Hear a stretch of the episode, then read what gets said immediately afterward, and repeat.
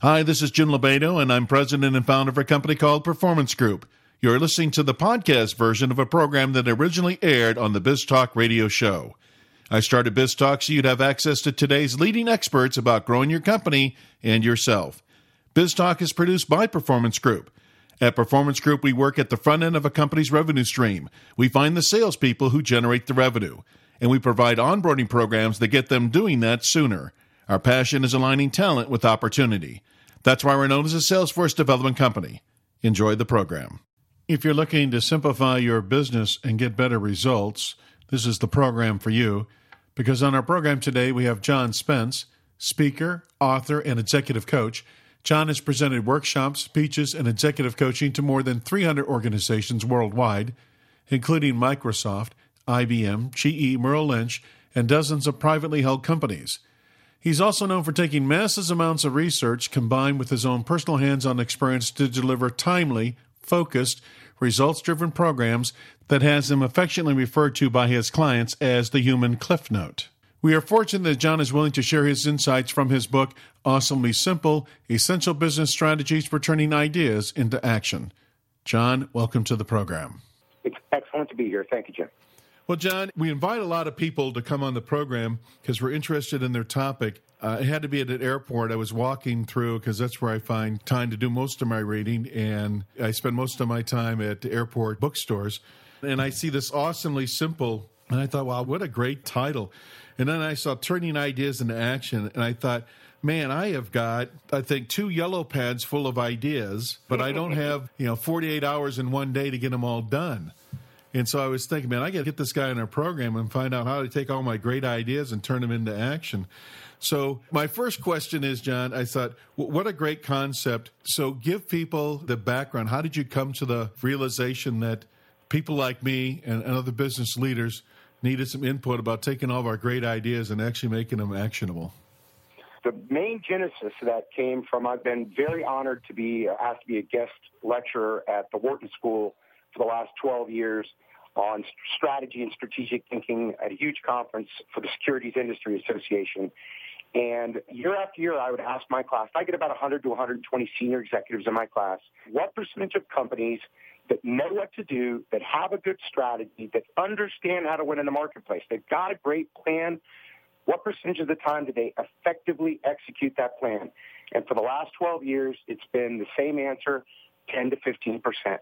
And then I looked at all of the smaller companies I was working with worldwide and realized that if you'd asked me eight years ago what was their biggest problem, I would have told you lack of a vivid, well-communicated vision and strategy for growth, lack of a well-communicated vision. Four or five years ago, it would have been lack of courageous communication. Today, the single biggest problem I see in most of the businesses I work with is lack of disciplined execution and accountability. So there is a big wall between having a good plan and having great ideas and being able to turn them into reality in the marketplace with your team. What I was surprised about, and you made a comment on it, I think you said a few years ago it was what? Lack of communication? And then it was. Lack of a vivid, well communicated vision and strategy for growth. So are you saying there's kind of phases you've seen businesses go through over the last decade or two? You know, it's, it's a great question, and I built my entire career around looking for patterns. As you know, I read about 100 to 120 business books a year, and I have for almost two decades now. And you know, a lot of people go, "Don't they get redundant?" And I go, "Yeah, isn't it great?" Because after you read 30 books on one topic and they all say the same thing, you've discovered the pattern. Well, I also do the same thing when working with my clients. I look for the patterns in companies of what are the things that seem to be reoccurring over and over again. And it is interesting. It's gone in phases. And I think what happens is you see the phase, and then you and I would remember that five or six years ago, there was all this talk about getting a clear vision, making your vision your mantra, communicating your vision. And I think what happens is that a lot of folks realize that was an important part. The big phase I see coming up now is culture. An organization after organization I work in, people are talking about how can you help us with our culture, and it's a culture of accountability, a culture of execution, and also creating a winning culture of high engagement. So I think we're going to see that as the next big thing that consultants and authors focus on is, and I think Tony Hsieh with Delivering Happiness probably issued that in with the idea of building the culture he did at Zappos. But you know, the great challenge of being in business is just as soon as you master something, there's another piece of the business that needs to be focused on. So exactly, John. My favorite quote on vision comes from Proverbs that says, "You know, without vision, people perish." And if you're going to march somebody around the desert for 40 years, you better have a pretty compelling vision. A lot of companies talk about vision, but they mainly give it lip service. You tie vision in to being effective and the effectiveness of your vision. Talk to our audience about that. Excellent. And let me begin with a quick caveat that says, especially now in times of great change, when there's turmoil in the marketplace and all that other stuff, people more than ever need to know where are we going together? And give me a vivid, clear, exciting picture of that. It doesn't have to be masterfully written. We're not trying to win a Pulitzer Prize here but give me some clear, specific ideas so you can create a vivid vision of what the business is going to look like three, five, ten years from now. Then the key idea is to communicate that through every channel and then check on it constantly and say, are we living it? It's not a slogan, it's an outline for action, and it's about the behaviors of the organization. And one of my favorite sayings is when values are clear, decisions are easy.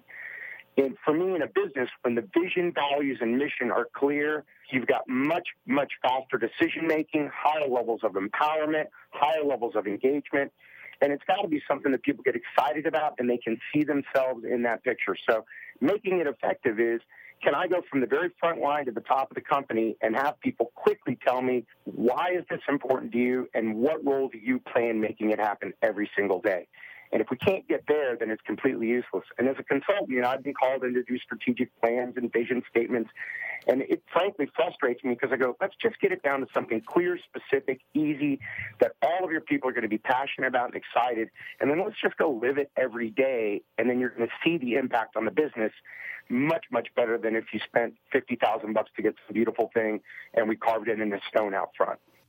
Our guest is John Spence. We're talking about the strategies from his book, Awesomely Simple Essential Business Strategies for Turning Ideas into Action. If you're looking for other ideas on growing yourself and your business, they're available out on our website. That's biztalkradioshow.com. We have experts who cover every area in business from sales to marketing to management. That's available at biztalkradioshow.com. So, John, let's pretend that the company got the culture right and they're able to articulate that. And you go in and work with these companies, but they're still frustrated about their talent acquisition. What's their frustration today? That's an amazingly great question. Here's the answer. And some of the folks listening to this will shake their head vigorously is not being able to find enough people who have an ownership mentality. They may be talented, they may be bright, they may be incredibly creative, but getting across that hurdle where they become what I call entrepreneurs, you know, entrepreneurial inside of the company. When I talk to leaders in organizations, they tell me if I could just get my people to have more of an ownership mentality, to treat this place like they owned part of it, to look at every dollar that comes in and try to maximize revenue, increase market share, increase customer satisfaction, decrease waste, decrease costs. But unfortunately, not enough folks get in and dig in. So that's the, the last frustration is there's two sides to the culture coin. There's the side the employee wants, which is a winning culture of high engagement, having fun, enjoying their job, being passionate. Then there's the other side of the coin, what the management team wants, which is an ownership mentality with high levels of proactivity, creativity, and high levels of both personal and mutual accountability. And it's a tough balance to get those two. You know, welcome to the job of being a leader or CEO or a business owner that's what it looks at is how do I keep balancing keeping people engaged while getting the ownership mentality and the results I need from all of the folks. That's the biggest frustration. Talk to me about your experience when you go into organizations. What prevents them from having the best people in their organization? Two or three things, in my opinion. Number one, what prevents them is they're not doing a good enough job of making talent acquisition a strategic objective. They aren't thinking two, three, four years out of what will we need to grow the company, and they don't have a pipeline of talent that's coming in. And when a position opens, they've got eight or ten really world class people or fantastic people that they can tap and bring into the organization immediately. So it's that lack of pre planning and lack of a talent pipeline. For most businesses today, I just gave a speech earlier this week. I had 700 people in the organization from associations. And I looked at all of them. And I said, you have to realize that none of you make anything. You don't make any lumpy objects. You don't sell manufactured stuff. Your entire organization is dependent on the quality of the people that you can get and keep on your team. And if that's true, and they all shook their head, then I said, then why isn't talent one of the major things you're focused on not just when you need to hire somebody, but all year long. So number one is not doing a good enough job of thinking long term about lining up a big bench, a deep bench of great talent you can go to. Number two is talent wants to work at a place with a great culture. The number one factor of highly engaged, loyal, and satisfied customers is highly engaged, loyal, and satisfied employees. And the biggest thing that attracts top talent is not money. You know, as long as you're 10% above or below what they would make to do the same job at any other company, money then comes off the table as a decision criteria. The major decision criteria then is what's the culture like? Who are the people like? Will I enjoy my job? Will it be challenging? Do I get to work with cool people on cool projects, having fun, doing something I'm passionate about, and serving customers that I want to help? That's really what top talent looks for. Is I want to be on the A team and I want to play on an A team with great players doing cool things. The other side is I don't see companies paying attention enough to how can we build a culture that will truly attract the best of the best. And again, it, you don't have to throw tons of money at it. As long as you can pay a fair compensation that's close to what they would make someplace else, and you have an awesome culture, you can absolutely get the best people on the face of the earth to work for you. But companies tend to not focus on the people side, though, John. They tend to focus on, well, here's our product, here's our features, here's our benefit. We represent the best products in the marketplace, or we create the best service in the marketplace. And they seem to pour all their time and effort in getting that right, and then they hire mediocre people to go represent it. Where's that disconnect inside an organization that they focus more internally on products than they are on the people? A question, and one that's just barely starting to change it used to be that the numbers, you know, the financials and everything were the hard stuff that we focused on, and people were the soft issues that were just sort of over there and we let HR handle it. It's really turning now that people are where the money is, and unfortunately for some companies, the financials are very fungible, but financials are driven by quality people doing quality work. If you want to have world class products, you've got to have the best engineers designing them. If you're going to deliver amazing services, you've got to have the best people delivering them. And I believe there's a shift in the marketplace now to understand, and especially after we've been through this recession, and some companies, frankly, have not treated their people real well, but because their folks didn't have any place else to go, they hung on and stayed. And I think we're going to see some top people moving companies or people in general saying, you haven't treated me very well for the last five years. Now that I have a chance to go someplace else, I'm going to jump and go. The reverse of that is companies that have taken care of their people. And again, it's not by throwing money at them, but by treating them well, treating them with respect, investing in their learning, giving them a great culture. I'll give you some quick numbers. A highly disengaged employee, one that doesn't like their job and doesn't like the place they work, and they would be called actively disengaged, and I would call this almost an employee terrorist. They're the one that wants to really try to hurt the company and there's organizations like that. If you look at it on a broad spectrum, in a large company, it's probably, unfortunately, about 10 to 15 percent of your overall population. An actively disengaged employee costs you 22 percent of total revenues. Just take 22 percent off, throw it away, it's gone. The reverse is a highly engaged, loyal, satisfied employee, top talent that enjoys what they're doing can increase your total profitability by as much as 189%.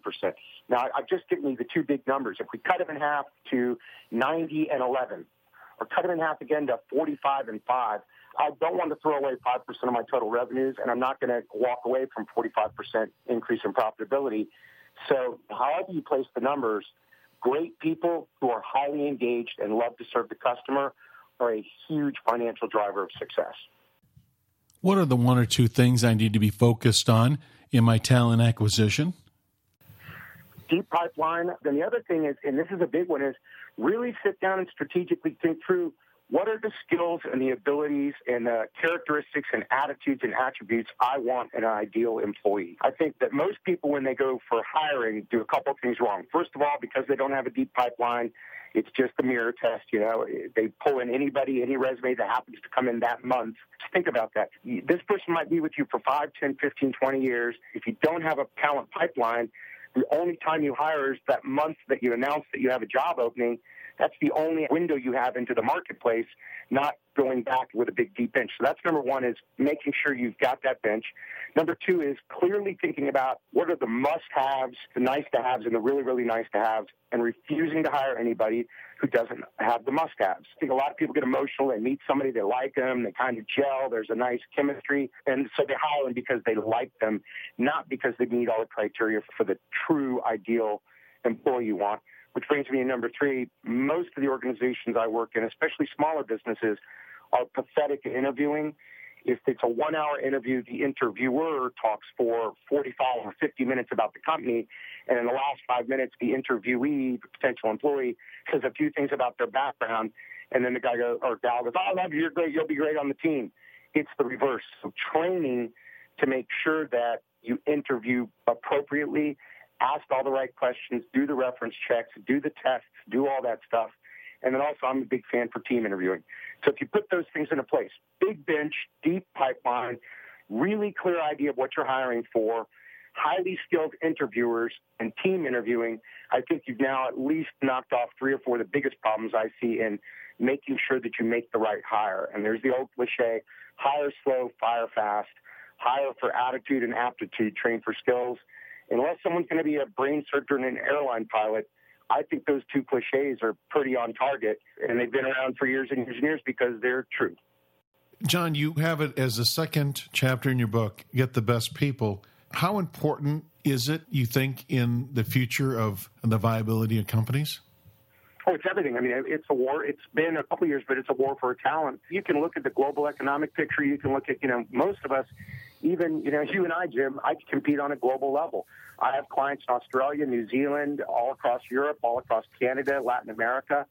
I'm not competing with the speaker, author, or consultant down the road. I'm competing with everybody on the face of the earth that's a management or a leadership expert. And I think that as soon as more businesses realize that they compete with everybody or soon will be, then you realize I got to get the best people I can possibly get on my team because you can't do it alone. And the future of your company is going to be tied directly to the quality of the people that are working with you. Now, that doesn't mean they have to be on your team per se. There's networking, there's mentors, there's associates, there's partners and things like that. So it's not just who can I hire and put on the payroll, but what is the huge universe of bright, sharp, smart, talented people that I can pull in to assist me with my business? Mastermind groups, mentoring, coaching, reading, studying, learning. You can have access to the most talented and smartest people in the world by buying their book or watching their podcast or watching them on YouTube or listening to their audio cast like this. And it's free. So now is another time to double down on lifelong learning and constantly increasing personal Kaizen, personal improvement. Well, thank you for your insights on that, John. Like you, I think it's going to be everything going into the next 10 to 20 years, especially the trend that I see that there is an aging population, especially in the sales arena where we spend a lot of time working in talent acquisition with clients. And we see the aging of that, meaning we have some clients that people that are in their 60s or 70s not that there's anything wrong with that. You know, my father's 92 years old and he's still mentally alert and active and he still contributes at some level. So age really doesn't matter, but at a certain point it does become a factor and we don't have a lot of people coming in in a younger generation to really fill some of those ranks. So we're all going to be competing for a shrinking labor pool, especially in some areas. Thanks for joining in on the conversation. This is your host, Jim Lobaito. Our guest is John Spence. We're talking about his book, Awesomely Simple Essential Business Strategies for Turning Ideas into Action. Let's talk about the other topic I'm sure that uh, you run into a lot. I run into it. So we have this vivid vision. We got some of the best people, but boy, our execution seems to suck. yeah, yeah. Right? We're just not that good in the execution area. So again, you used a chapter titled Disciplined Execution. And obviously, I mean, that's, that's pretty simple. Again, we need to execute, we need to be disciplined in our approach. And at the same time, what's preventing us, in your experience, from most of us being able to have a discipline behind our execution? I'm hoping that for your listeners, this is the most valuable part of the show because this is something I've been heavily, heavily involved in for the last three or four years. The folks at Apple, the Apple Specialist Group, brought me in a couple years ago to work on disciplined execution, and they challenged me to make it as elegant and clear and specific as I could. So to me, there's two or three major things that get in the way of execution. The first one is not getting a clear, simple, and specific execution plan. I've done a lot of strategic planning retreats where, you know, they put all the stuff on the wall and we got stickies and we're doing a SWOT analysis. We're doing all these other things.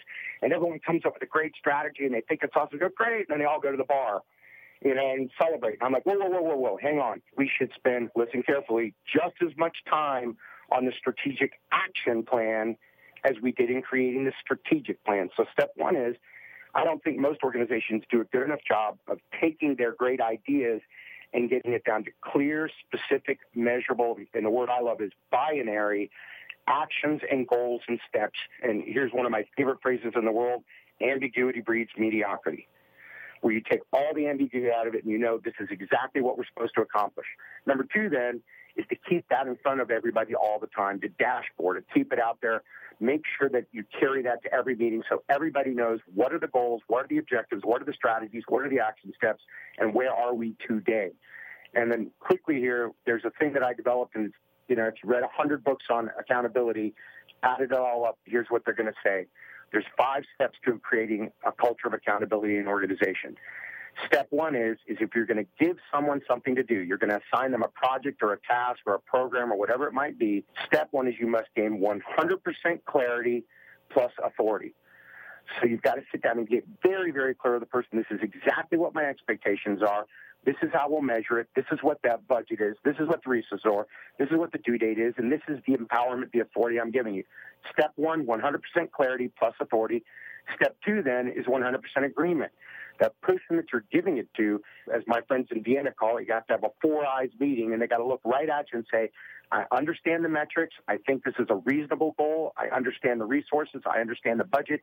I understand the due date. I understand the expectations, and I will deliver them. I just did a speaking tour across Australia and New Zealand had about 3,000 small business owners in all my different sessions. And I asked them for the most important projects in your company, the stuff you got to get done, the things that are mission critical on a scale of 1 to 10, 10 being world class and 1 being terrible, how many of you currently are a 9 or a 10 on 100% clarity plus authority and 100% agreement on all your most important projects? And out of my entire trip across that country and the U.S. and Canada recently, not one person has raised their hand. Actually, one guy did, and I said, "You're lying." He goes, "You're right. I, I, you're right." So those two steps are critical, and then the last three steps are pretty straightforward: track and post, create a dashboard. I don't care if it's a poster board or a whiteboard or a billboard or one of the you know multitude of great dashboarding software packages they have out there. I use one called Results.com. But grab one that works for your company because if you're going to hold somebody accountable, they've got to see where they stand every day. So the dashboard has to be highly visible and easy to understand so everybody knows where they stand against their goal. That's number three is track and post. Number four then is coach, mentor, and train. When you're tracking and someone starts to slip, they need to understand that you're not tracking them to punish them. You're tracking them so that the second they get off track, you can run in with help, support, training, resources, mentoring, coaching, whatever they need. And once they realize that, they have that paradigm shift from tracking doesn't equal punishment, tracking equals help, they will not mind the tracking at all. They will enjoy the tracking because they'll know it's going to make sure that I'm successful, which gives me the last one. Step five is celebrate success lavishly. If someone does a great job of delivering on their promise, consistently being accountable, make sure that they're rewarded for that from a candy bar to a raise to whatever it might be, new plastic plant for their office, something cool. And the other side of that coin is deal decisively with mediocrity. If someone consistently isn't meeting goal and you're doing 100% clarity, you give them the authority, you get 100% agreement, they track and post, you coach and mentor, and they still don't meet their goals a couple of times in a row, this is probably someone that should be made available to industry because they're not going to be able to meet their goals. John, I always tell my clients that sales is an executional game. Can you effectively execute in sales? Give us your insight on sales as it relates to execution in a company. Sales is absolutely essential to every business. I, I love the old saying, nothing happens until somebody sells something. A business can live or die by the quality of their sales force. So that is especially a place where if you don't have really good talent, you put yourself at a massive disadvantage and not learning quickly to hire great salespeople and onboard them well and get them up to speed and create great customer relationships. To me today, Sales is not about sales. It's about being a trusted advisor, a partner and a peer to your customers, and having them look to you as someone they respect and someone whose opinion they value and someone who they know will take care of them.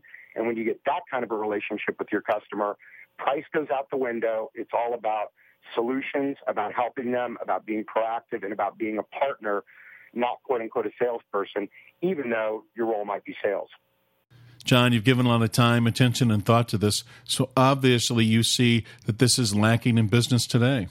Yes, I have. I've spent the last five years of my life focusing on this because it's such a big problem. It's the biggest problem with almost all the businesses I work with, from the top of the Fortune 100 to startups to small to medium sized businesses. It's not that they lack creativity. It's not that they lack ideas. It's not that they don't have great products and services. It's that they don't have a culture of accountability and disciplined execution to turn those ideas into action. And John, why do you think that is?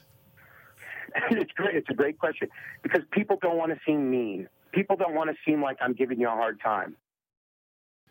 So, John, is this lack of accountability a cultural thing, or is it managers not wanting to appear too mean? Well, that's how some people view it, and it is a cultural shift that all the people behind the boomers, the X's, and now the whatever they call them, Generation C or Z, for connected, basically about under the age of 30 or 33 they did come up in a fairly different sort of a culture where, you know, you, it's the famous, you win a ribbon for everything you do and you get a hug and a pat even if you don't participate. So we are fighting a little bit of a cultural thing. Also that managers, they don't want to get into a confrontation. And here's why, and this is the thing, why I harp over and over again on the goals must be binary. They've got to be one or zero, black or white, yes or no because that way you can be very rigorous without being ruthless. You can say, Jim, I love you, man. We've worked together for 10 years. I think you're a fantastic guy. However, you promised to increase sales by 83%. That was your goal. You agreed to it. You've only increased it by 63%. Where's the other 20%? And that way you don't say, I don't feel like you're working hard. It doesn't seem like you're trying. There's no think, feel, seem. You either got the goal or you didn't. So one of the keys to being incredibly assertive but not aggressive having those binary goals so you can say, it's not about me versus you. It's not political and it's not personal and there's no ego. There's no, it's just you made this commitment and you're not keeping the commitment. What can we do to get you to where the commitment is? And I think that's one of the skills that people haven't learned because you end up having that awkward conversation of, well, you know, Bob, it doesn't really seem like you're trying hard enough and you're sort of kind of missing your goals. And Bob goes, geez, I thought I was doing great. And you go, no, no, no. And, and it, once you get it down to that clear, specific, measurable binary goals as much as possible, everybody knows where everybody stands. There's no guessing. And in sales, it's pretty simple. What's your quota? You know, did you meet quota this month or not? It doesn't matter if I've known you for all my life and you're my best friend. Did you meet quota or not? There's no guessing about that.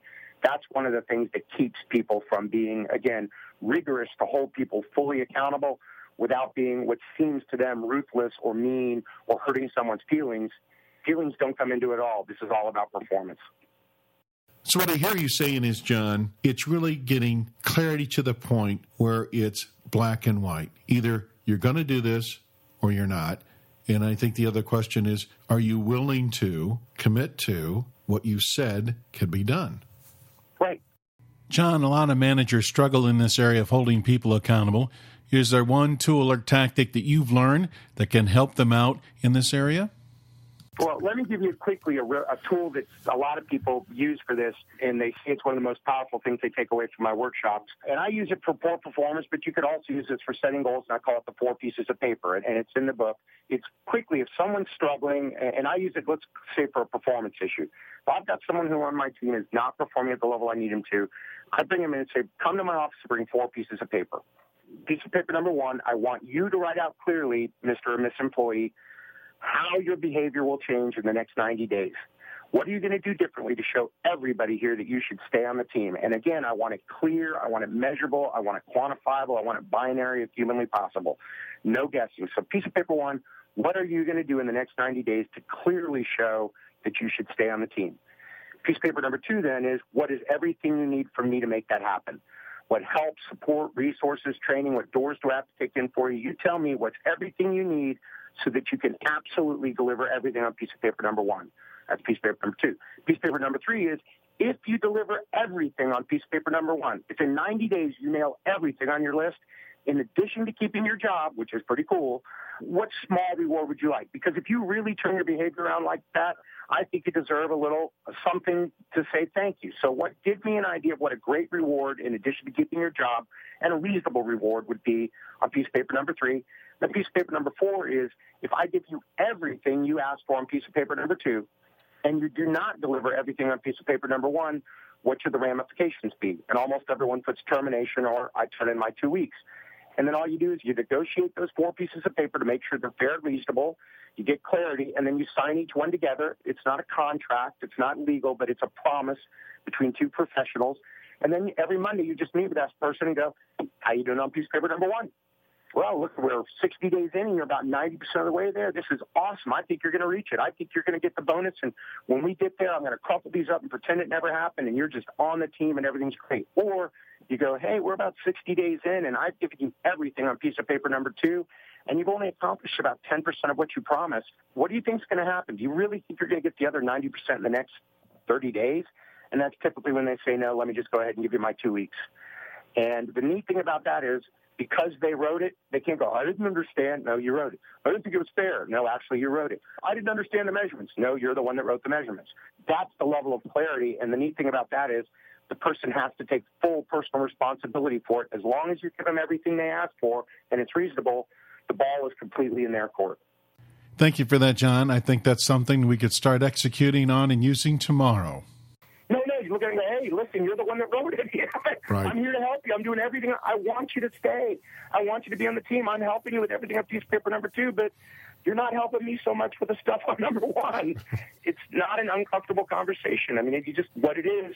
And I cannot tell you, I've owned or been the CEO of 10 companies, three of them multinational. And in my entire career, I've only had to fire a handful of people, but I've had many people self terminate or just give their two weeks and say it's obvious that I'm not right for the company and I'm not going to be able to reach these goals and that's not fair for anyone else here, so I'm just going to go ahead and leave. Our guest is John Spence. We're talking about his book, Awesomely Simple Essential Business Strategies for Turning Ideas into Action. In addition to John sharing his expertise, you can find other experts that have shared their wisdom with us on BizTalk. They are available as podcasts on our website and cover business topics in the areas of recruiting, leadership, marketing, performance management, sales, and sales management, and personal development. You can download these podcasts from our website at biztalkradioshow.com. That's B I Z talkradioshow.com. We continue our conversation with John. And, John, is there one question today I should have asked you that I haven't? Probably the only one I would think of that's on my mind that I think is important for your listeners is the idea of owning the voice of the customer. This is another area where I see so many companies fall down and do a, just a poor job of truly listening to their customers.